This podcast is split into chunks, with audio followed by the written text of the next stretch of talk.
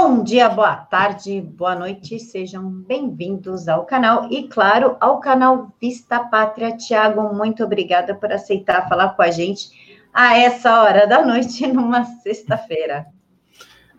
Olá, boa noite, bom dia, boa tarde. Camila, obrigado pelo convite. Sim, estamos aí, é, não tem hora para te fazer essa, essas idiotices aí que falam. Bom, gente, o Tiago, ele é professor, ele é físico, astrofísico, né, professor? Isso, isso. Ele também já tra... Ixi, fala aí, professor, trabalhava com petróleo, o que mais? É, Na área do petróleo, né? Isso, é, eu sou engenheiro de petróleo também, né? Eu trabalhei com, com serviços e, e com projetos também na área de petróleo trabalhei com projetos e pesquisas também na área nuclear, é, comecei minha carreira com física de partículas e fui dando aula, ou seja, já fiz muita coisa na vida. é. Ou seja, ele é o próximo ganhador do Prêmio Nobel de Física, certo, professor? É, não, não, infelizmente não. Mas, mas conheço, conheço um ganhador do Prêmio Nobel, conheço o professor Ivan Giaver, né? É um velhinho lá de 90 anos, gente boa pra caramba, aquele cara lá que fala também contra o crescimento global. O professor Ivan Giavé é ganhador do prêmio Nobel contra essa farsa aí. Professor, então a gente já vai entrar no assunto de hoje aqui para não tomar muito tempo do senhor. O Parlamento Europeu declarou emergência climática, mas isso foi de uma forma simbólica. Eles querem chamar a atenção para o aquecimento global. De acordo com a matéria, o Parlamento Europeu declarou nesta quinta-feira, dia 28, a emergência climática da União Europeia, tornando a Europa o primeiro continente a decretar a medida. Professor, levando em consideração que a Europa não é assim um dos maiores exemplos de, de equilíbrio, né? Eles tomam diversas atitudes aí pro, até de uma minoria e acabou prejudicando muito de seus cidadãos. O senhor acha realmente que essa declaração, mesmo que de caráter simbólico, seja necessária e o que, que ela engloba? Olha, é, para mim é totalmente desnecessário essa declaração. Né? Primeiro que não existe esse negócio de emergência climática no planeta Terra. Ponto. Né? Não, não existe não existe essa, essa coisa desse que o planeta está ah, o planeta vai acabar, o planeta está aquecendo demais. Não, não, não, tem nada disso. Isso é tudo fake news. É, outra situação, né? É, eu vejo, tá, na minha opinião, eu vejo é, com outros olhos essa declaração. Por quê? É, os dados que tem dessa, dessa pesquisa, né, da, da, pesquisa que fizeram lá sobre as pessoas que votaram, tá, é, 225 votos foram contra isso. Tá? Ou seja, um terço do parlamento europeu, né, que são aproximadamente são, são 750 membros, um terço rejeitou essa, essa proposta. Tá? E isso aí, tá, é, nós fizemos, eu, tenho, eu pertenço a um grupo que fez uma, uma declaração climática mundial, tá? um grupo liderado pela Clintel, que é um grupo holandês, e eu sou embaixador da América do, América do Sul, né, dessa, dessa declaração climática mundial. Né? Então, essa declaração foi lida no Parlamento Europeu é, dias antes dessa votação, foi um trabalho fantástico né, que o grupo fez, e eu considero tá, uma vitória, não foi uma derrota porque há cinco anos atrás era impensável ter um terço do parlamento europeu a nosso favor. Tá? Agora, foi uma derrota? Foi. Mas uma derrota com gostinho de vitória, porque um terço do parlamento rejeitou isso. Bom, implicações sobre isso.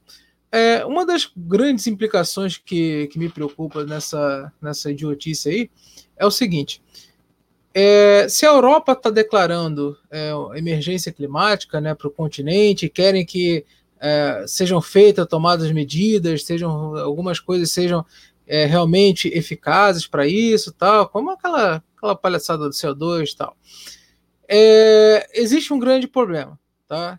Que, na minha humilde opinião, é o seguinte: quando você tem o poder econômico na mão, você vai tentar fazer com que as pessoas que você vai investir ou que você vai comp comprar alguma coisa sigam a mesma linha. Então, né, de repente, o que pode acontecer? Olha, Europa, eu não, Brasil, eu não vou comprar de você porque você está desmatando muito. Eu não vou comprar de você porque você está emitindo muito, mesmo que isso não seja uma, não seja uma verdade. Né? Então, esse é para mim é um grande, uma grande preocupação. São as sanções econômicas por causa do poder econômico da Europa.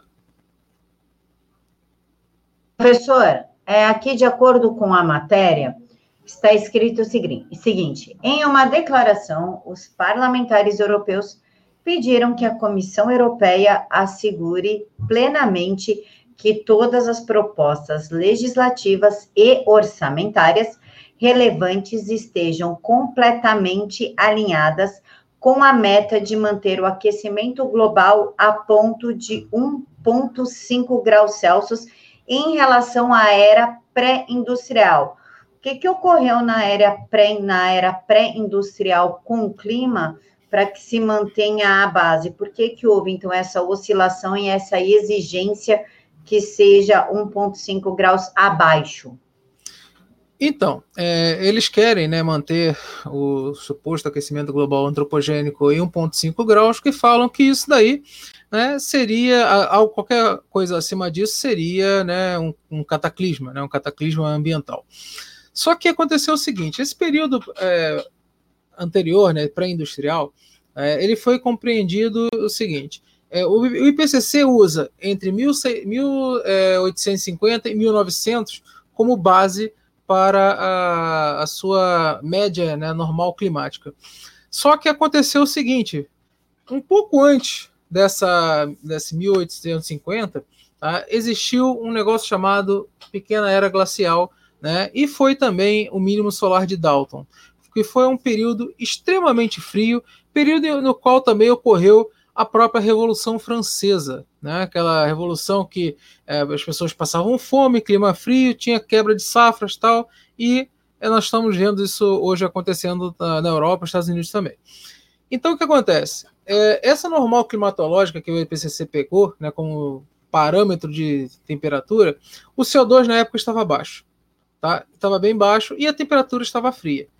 Então que, que, eles, que, que eles alegam? Que o desenvolvimento da humanidade começou a emitir CO2, CO2, CO2, que aumentou a temperatura. Só que se nós voltarmos um pouco mais, né, no período do tempo, se nós pegarmos todo o Holoceno, tá? todo o Holoceno, onde. O né, que, que é o Holoceno? É um período compreendido entre, entre 11 mil anos atrás até, até hoje. Se nós pegarmos todo esse período, nós tivemos a maior parte dele, a grande maior parte dele, com CO2 mais baixo, né, que foi todo ele, mas com temperaturas mais altas. Então, não, o CO2 não controla o clima. Esse é um grande problema né, da, da União Europeia querer fazer essas sanções econômicas né, por causa de uma mentira. Isso que, que me assusta, isso que eu tenho receio né, com, com essa declaração. Só isso, porque o resto não tem. Ô, professor, eles estão alegando aqui que a nova presidente da Comissão Europeia, alemã Ursula von der Leyen, não sei falar, gente, desculpa, cujo mandato começa oficialmente neste domingo, propôs o Acordo Verde Europeu, que visa alcançar a neutralidade climática. Como uma neutralidade climática, se nós moramos em pontos diferentes e cada região tem um clima mais seco, um clima mais quente, um clima mais úmido, como é que se alcança a neutralidade de algo que é tão desigual? Então, no, no, que eles falam de neutralidade climática, eles estão eles, é, estão querendo falar de emissão equivalente zero, ou seja, neutralidade de carbono, neutralidade do CO2, né? é, ou seja, tudo que emitir você conseguir absorver. Então, como é que eles fazem né, é, isso? Isso começa a me incomodar. Como é que eles fazem isso? Simplesmente né, vão, vão falar o quê? Olha, vocês têm que plantar arvorezinhas, né? Que as arvorezinhas são os sumidouros, né? Do, do, dos supostos gases do fim do mundo, né? Que é o CO2, que a árvore come CO2, lembrando disso. Mas é, enquanto eles vão ficar, né? Com as indústrias, vão ficar com geração de energia segura. Lembrando que a hipócrita da Alemanha construiu 24 termoelétricas né, a carvão, sendo quatro delas a linito, um carvão extremamente poluente que libera enxofre é, bastante é, enxofre na atmosfera. É, a, a, China, por exemplo, que não, não faz parte da, da Europa, claro, mas a China está tá planejando construir 300 é, usinas termoelétricas ali perto, ao redor do mundo, só que ao redor do mundo dela ali perto dela, para gerar demanda por carvão dela e uma energia estável. Então, aí o que acontece? A Europa né, quer fazer essa neutralidade, onde ela pode emitir, né, porque os reatores nucleares também franceses estão a ponto de, de trocarem. Né? Então, o que acontece? Esses reatores nucleares terão que ser é, trocados, terão que ser é, já, já não foram muito bons e a França também não está muito bem das pernas. Então, o que acontece? A saída vai ser a termoelétrica. Ou seja, eles podem ter energia estável, eles podem ter energia segura e o resto do mundo não. Por favor, né, pessoal? Por favor. Aqui o Brasil nós somos nós temos é, construir um impensável construir uma termoelétrica assim que vem logo uns ecochatos torrar o saco. Agora, aí vem financiamento para ONGs, financiamento né, para ONGs ambientais, para simplesmente não deixar o desenvolvimento. Ah, se tiver um aumento no desmatamento, é aquele inferno, né, como está falando agora, como se o desmatamento fosse acabar com o planeta. Não, não vai acabar com o planeta. E outra coisa, pessoal, a Amazônia, tá, ela, só, ela tem 84% da sua mata original preservada. O Brasil preserva 66% do seu território. Essa, essa, essa, essa, esses dados são da Embrapa tá? da Embrapa Territorial. Então, é hipocrisia. Tudo isso que eles estão fazendo lá são hipocrisias, tá? simplesmente para tentar impedir o nosso desenvolvimento.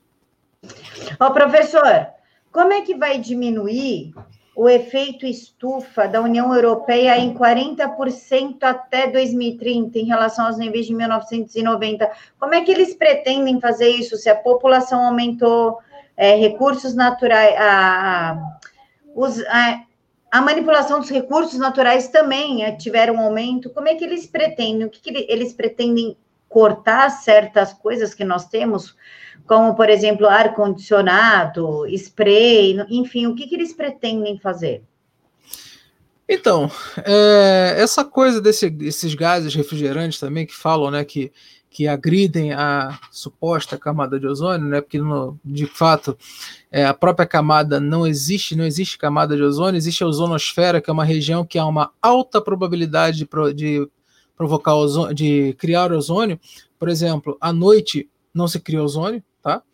É, então depende da luz solar, é, principalmente da, da radiação, né, UVC, para poder formar ozônio. E no caso, né, é, para ser uma camada é, atmosférica, as propriedades físico-químicas têm que ser constantes em todos os estratos, em todo o estrato, ou seja, em toda a altura da camada. E a ozonosfera não acontece isso, a noite não produz ozônio. É, bom, então o que acontece?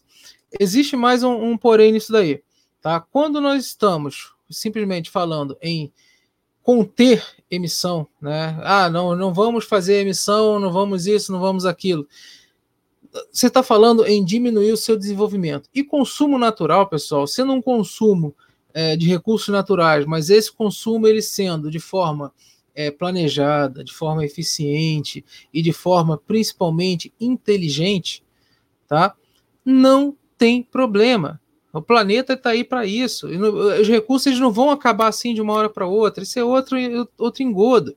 Tá? É justamente essa conversinha do tal desenvolvimento sustentável que serve para quê? Olha, eu já, eu já atingi meu desenvolvimento, tá? Mas desculpa, eu não posso parar, porque sabe, né? Eu sou desenvolvido. Vocês que estão no terceiro mundo, estão países emergentes, vocês não podem, que se você consumir igual os Estados Unidos, a Terra não suporta.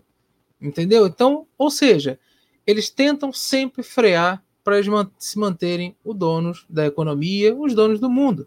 Infelizmente é isso. Professor, na última entrevista o senhor comentou que vai ter uma baixa solar. Gostaria até que o senhor explicasse para o povo que, que não ouviu sobre isso. Se vai haver uma baixa solar, como é que vai haver o aquecimento global? Porque quando o sol abaixa, a temperatura também abaixa, que é o perigo da era glacial. Né? Quando cai muito a temperatura do sol, obviamente, que é da Terra, a gente entra em era glacial novamente. Como é que, havendo uma baixa solar, pode ter um aquecimento global? Pois é, também gostaria que eles me, explicassem essa física, entendeu? Que até hoje ninguém explica, né? Como que, é, é, apesar que eles, eles inventaram que o aquecimento global causa o frio, né? Que eles chamam os extremos climáticos. Só que até hoje essa física não bate. É, a questão do, do Sol, ele passa também por ciclos. Tá? São ciclos de 11 anos, né, ciclos de manchas, que, que é aproximadamente 11 anos. Tem ciclos de aproximadamente 90 a 115 anos, que é o ciclo de Gleisberg. Tem ciclos de aproximadamente 200 a 240 anos, ciclo de Vries. Tem ciclos é, de 1.200 anos, é, 6.000 anos, 179 anos, ou seja, são vários ciclos combinados. Atualmente, nós estamos no chamado ciclo de mínimo, né? o mínimo do ciclo de 11 anos, que é o mínimo é, ciclo de Suez. Só que que acontece? Quanto maior a quantidade de manchas solares, maior a atividade solar. Maior a atividade solar, maior o campo magnético solar. Maior o campo magnético solar, menos raios cósmicos galácticos entram na, no meio interestelar, entram no nosso meio, né, no nosso, no nosso sistema solar. Com isso, o que, que esses raios cósmicos fazem? O que, que tem a ver raios cósmicos com clima? Que simplesmente eles, ao entrarem na Terra, eles colidem com a atmosfera tá, e formam núcleos de condensação. Esses núcleos de condensação aumentam a nebulosidade planetária. O que, é nebulosa, nebulosidade planetária? São as nuvens. Tá? As nuvens são um mecanismo que ajuda a diminuir a temperatura. É, basta vocês saírem ao sol, né, quando não tem sol, castigando a moleira, né? fica um calor dos infernos. Passou uma nuvem, ah, né? ou seja, por quê? A nuvem ela faz isso, ela tem essa propriedade de impedir que parte da radiação chegue, ela, ela aumenta o albedo planetário, a taxa de reflexividade. E quando você tem o inverso, além do, do, do mínimo solar, você tem uma diminuição, claro, na quantidade de radiação que chega à Terra, e você tem uma diminuição, o quê? Na, é, na no campo magnético solar. Essa diminuição no campo magnético solar faz com que mais raios cósmicos atinjam a Terra. Fazendo o quê? Aumentando a nebulosidade. Foi percebido tá, que muito dessa, dessa, desse aquecimento natural foi por causa da queda da quantidade de nuvens.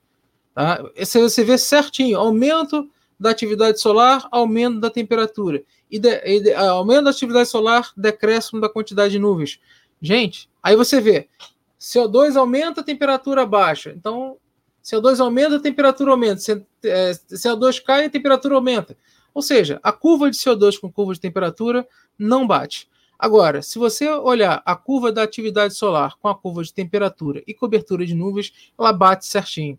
Então, meus amigos, infelizmente, nós estamos caminhando para um período mais frio, tá? E esse período mais frio, o que, que, ele, que, que ele vem com isso? Ele vem com quebras de safra. Eles vêm com é, geadas. Porque o, o, grande problema tá, do, do agronegócio pra, com o clima frio é o que? Não é o, o clima, ou seja, os 10, 20 anos frios, mas são aqu aquele evento de um dia, dois dias, três dias de neve que acaba com uma lavoura inteira, que mata os animais no, no pasto. Esse é o grande problema. Professor, é só uma dúvida minha que ficou, não do pessoal que está assistindo, a minha. Como que com aquecimento global, aquecimento aquece, quanto mais quente, mais calor. Como é que pode gerar um frio intenso? Pois é, eu gostaria que eles me explicassem isso. Eles botam a culpa num negócio chamado corrente de jatos, né? É, só que a corrente de jatos ela se fortalece, ou seja, chamada polares, que ela traz o frio polar. Né? Então, ela diz que ah, por causa do, do aquecimento global, tal, a corrente de jatos fortalece. Só que o, o a, a corrente de jatos ela se fortalece com o aumento do gradiente de, tempera, de, de temperatura e pressão. Então, meus amigos, só que se aquecendo, você não vai fazer isso. Então, é, é, fica uma física do impossível. Tá? E existem outros fatores, como o negócio chamado onda de Rossby, que são oscilações da atmosfera que fazem, que tem a ver com a oscilação do Ártico. Simplesmente quando essa onda de Rossby está no, no, negativo, ela avança para, para os continentes ali para os, para os Estados Unidos, ela avança para a Europa e você tem invernos mais frios. E está acontecendo isso agora. Tá? O Ártico ele tem muita influência. Essa oscilação do Ártico ela tem muita influência tanto na quantidade de gelo que se forma, onde você tem, quando você tem uma oscilação do Ártico positiva junto com a oscilação do Atlântico Norte positiva, que são oscilações oceânicas, tá? São interações oceânicas atmosféricas, você tem queda de gelo no Ártico, tá? E é o que está acontecendo agora. Tanto é que mês passado eu até fiz um vídeo no meu canal mostrando que a, que a cobertura de gelo no, no Ártico, tá? simplesmente o que aconteceu? Ela caiu, ela foi menor desde 2005. E ninguém falou nada na mídia. Eu falei, eu que sou contra o aquecimento global, falei. Só que eu falei e expliquei. Entendeu? Essa é a diferença. Uh, o problema da, desses caras é que eles são alarmistas.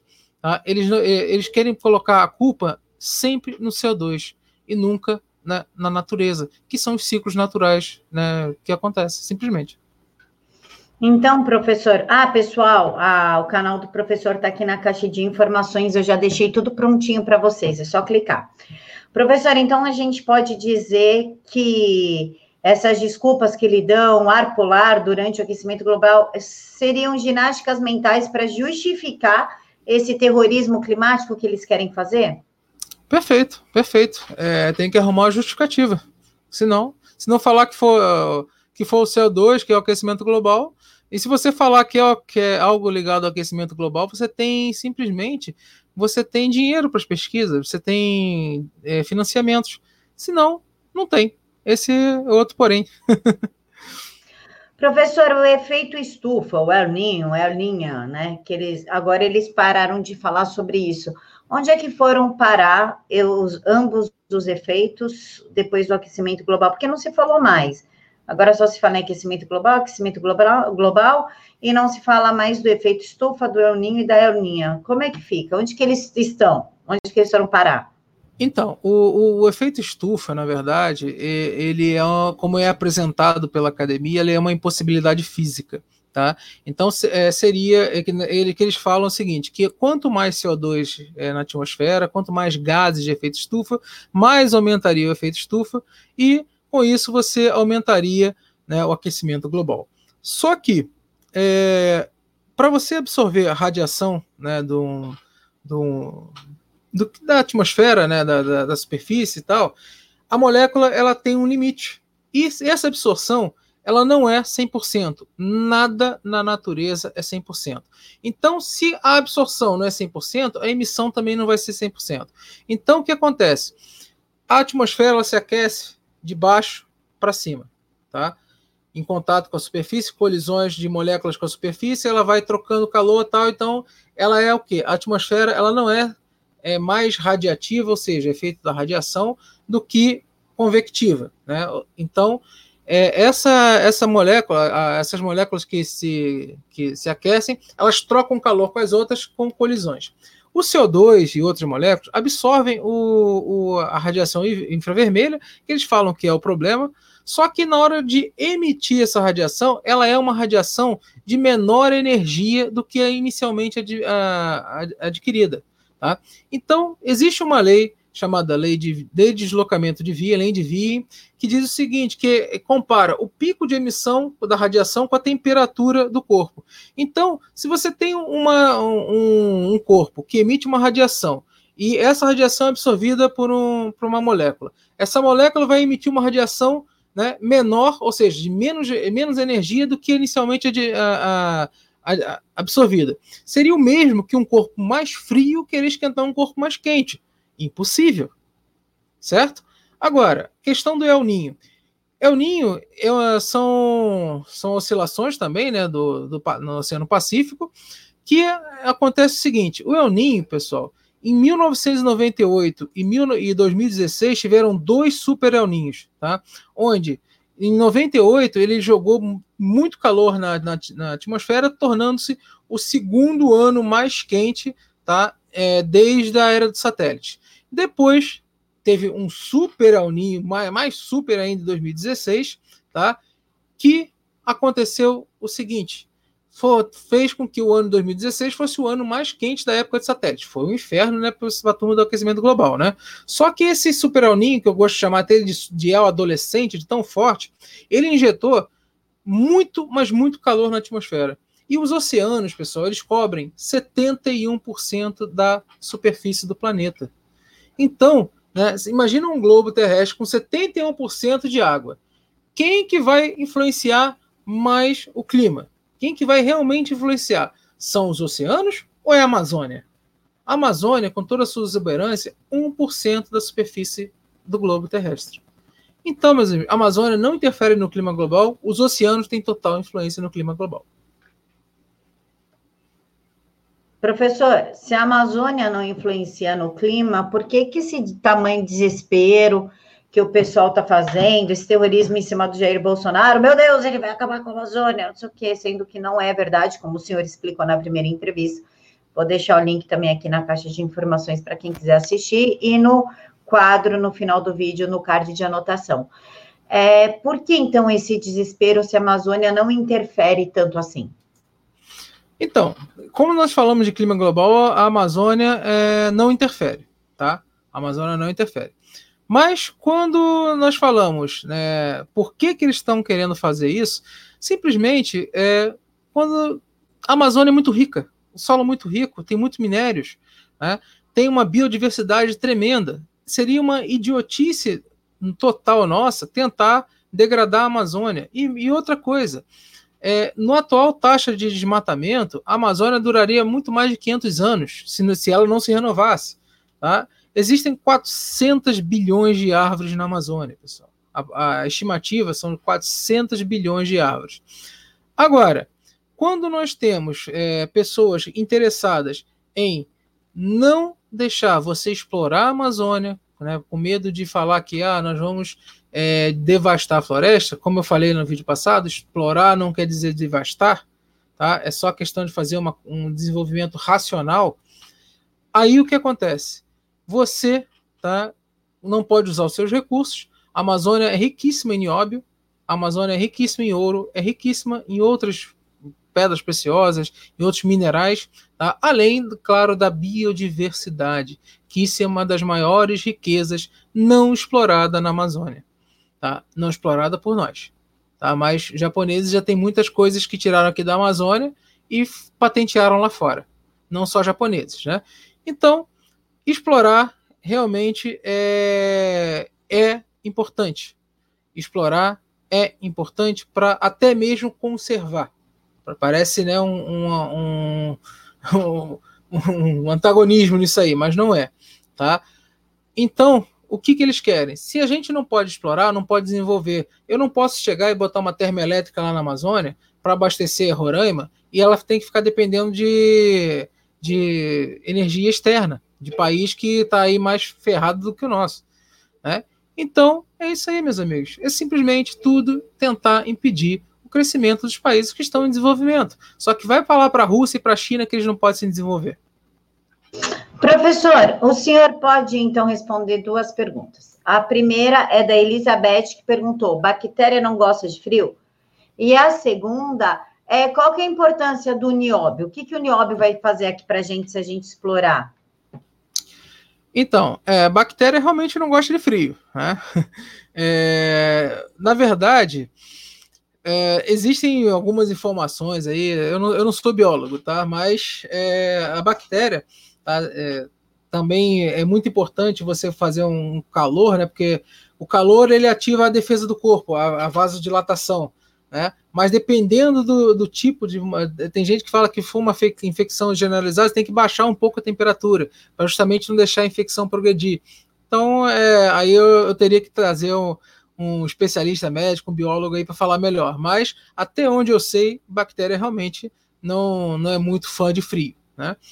É, agora, quanto ao nióbio, o nióbio ele é um simplesmente um metal, tá? Que o Brasil tem a maior reserva do mundo e as pessoas acham é, que o nióbio será uma salvação total. Não. O nióbio ele vai ser muito importante na economia, sim, tá? Porque o Brasil ele detém a maior reserva. Mas também a gente não pode chegar e falar assim, olha, o Brasil vai botar o preço que quer. Por quê? Se chegar assim, o Brasil vai botar o preço que quer, o pessoal lá de fora fala assim: então pega o seu nióbio, né, deixa na terra, para não falar em outro lugar, e que a gente acha uma alternativa com outras ligas que não são tão eficientes, mas vão, vão fazer é, o trabalho. Então, primeira coisa, você também não pode chegar, fazer uma extração de nióbio em massa e botar para vender, botar para vender, botar. O que, que acontece? Vai ter excesso de produto né? Quando você tem uma balança comercial oferta e demanda, quando você tem excesso de produto, o preço cai. Aí não vai adiantar nada, tá? Mas o nióbio, sim, ele tem que ser explorado, ele é muito importante para indústrias, né, como, é, por exemplo, as ligas de nióbios melhoram, melhoram por exemplo, as, os dutos, dutovia de minério, de petróleo, de óleo, de outras coisas mais. Né? Elas são ligas aeroespaciais muito importantes. Tá? Elas são ligas também, é, elas são ligas também que servem para a indústria naval, elas são ligas que servem também para a indústria nuclear, tá? porque ela, elas são muito resistentes ao calor, ela aumenta a resistência da liga ao calor intenso. Então, ou seja, o nióbio tem várias aplicações, várias aplicações. Mas é aquilo, ele é muito bom, sim, mas também não é o único. As pessoas têm que botar isso na cabeça. O nióbio não é único. Ele é excelente, mas não é o único. Então, tem que ser explorado e tem que ser usado com inteligência. Se inundar o mercado de nióbio, o preço cai. E se falar que você, olha, eu vou cobrar o preço, né? É, ah, vou cobrar 10 vezes mais do que agora. O pessoal lá de fora vai mandar, então deixa aí na terra que eu não quero. É o que, que a gente vai fazer com o nióbio. Né? Então tem que ter essa inteligência e esse equilíbrio. Professor, vamos imaginar uma situação que ocorra o aquecimento global. Vamos fazer de conta que, ai meu Deus, eles estavam certos. Não era psicose ambientalista. O que, que aconteceria efetivamente com a vida na Terra caso aumente esse 1,5 graus Celsius? O que? Se chegasse agora, aumentasse 1,5 graus Celsius, e a gente ia continuar na mesma coisa que nós continuamos agora. Porque já no, no passado já experimentamos temperaturas 17 graus maiores. Né? É, e a vida prosperou. Tá? É, no tempo lá do, de alguns milhões de anos atrás, né, tivemos dobro de, de, de, CO2, triplo de CO2, até 10 vezes mais CO2 na atmosfera. Já chegamos a 8 mil ppm, partes por milhão de CO2 na atmosfera. E hoje em dia nós temos 400. Tá? Hoje, a, a nossa atmosfera hoje é pobre de CO2. Mas o que acontece? Não ia acontecer nada com 1,5 graus. Não ia acontecer nada. Tá? Ah, vai derreter o Ártico. Hum, vai derreter o Ártico. Tá bom. Tá, duvido. Vai, é, porque o Ártico ele já derreteu muito mais no passado. Quando nós pegamos o Holoceno, um período mais quente, já teve muito mais é, reduzido.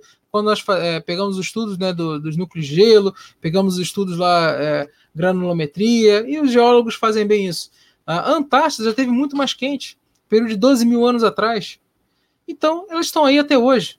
Tá? Então, isso aí, olha, 1.5 é, realmente não é problema. E se eu tá? Se chegasse para você assim, Tiago, você tem a chave, tá? Que se você virar para a esquerda, você resfria, se você virar para a direita, você aquece.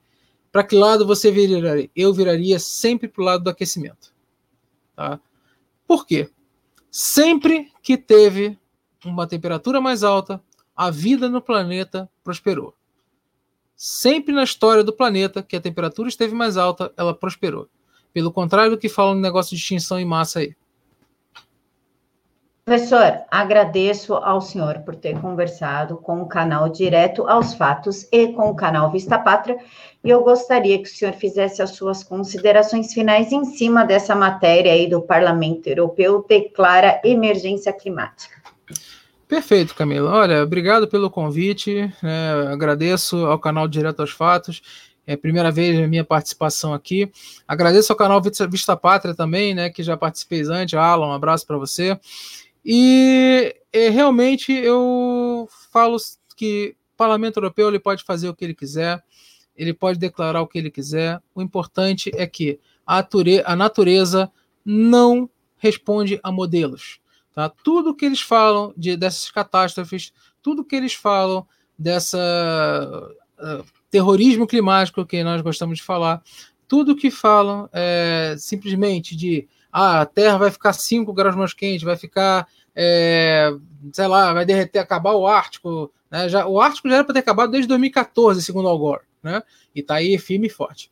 Então, é, o nível do mar né, vai aumentar tanto que vai inundar as cidades. Né? você vê na History Channel, né, é, Manhattan, lá, Manhattan, lá em Nova York, né, com aqueles taxizinhos amarelos que não existem mais, só tem barquinho. É, é idiotice. Tá? Então, eu falo a vocês, tudo isso que eles estão falando tá, é resultados de modelos. Modelos climáticos. Eles programam o que eles querem, eles botam o que eles querem. E até hoje, nenhum modelo de clima acertou nada.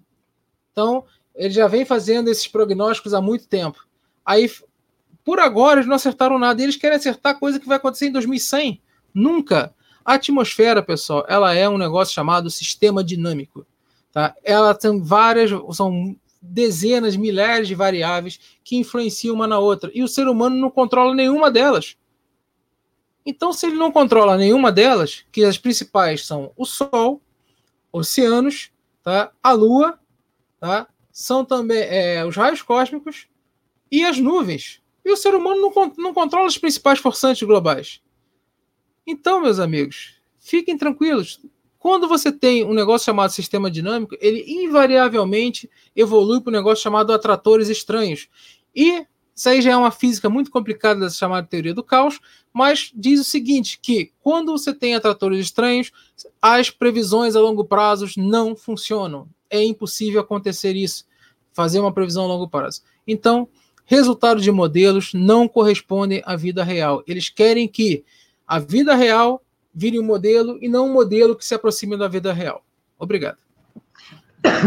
Professor, é, o senhor pode dar uma palhinha, uma última pergunta? À vontade. O Felipe Teixeira queria saber sobre a matéria-prima do xisto. O xisto, né? O xisto ele é o xisto betuminoso, né? Xisto betuminoso é petróleo. Só com nome, só com nomezinho mais é, pomposo. Mais nada. São hidrocarbonetos igual ao petróleo. Não muda em nada, não faz nada diferente? Produz combustível, é a mesma coisa, é como se fosse um petróleo. Né? O xisto betuminoso ele é como se fosse um petróleo.